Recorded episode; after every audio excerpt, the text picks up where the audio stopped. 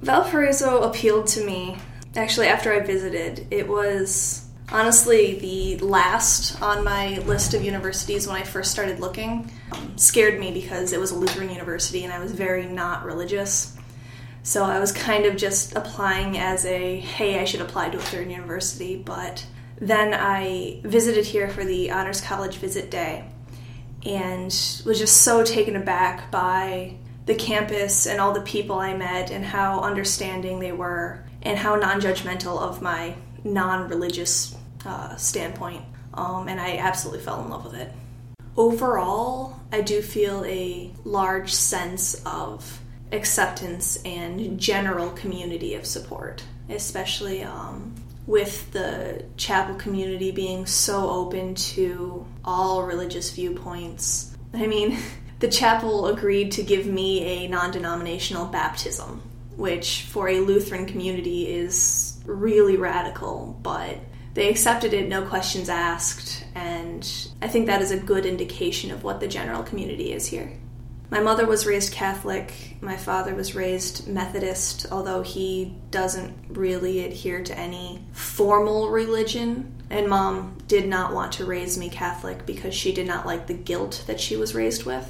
So I hadn't gone to church since I was about eight, but I was still very intrigued and I wanted to know more about the Christian religion as a whole coming to college, I didn't really know what my own beliefs were. I was kind of hoping to discover that a little bit here.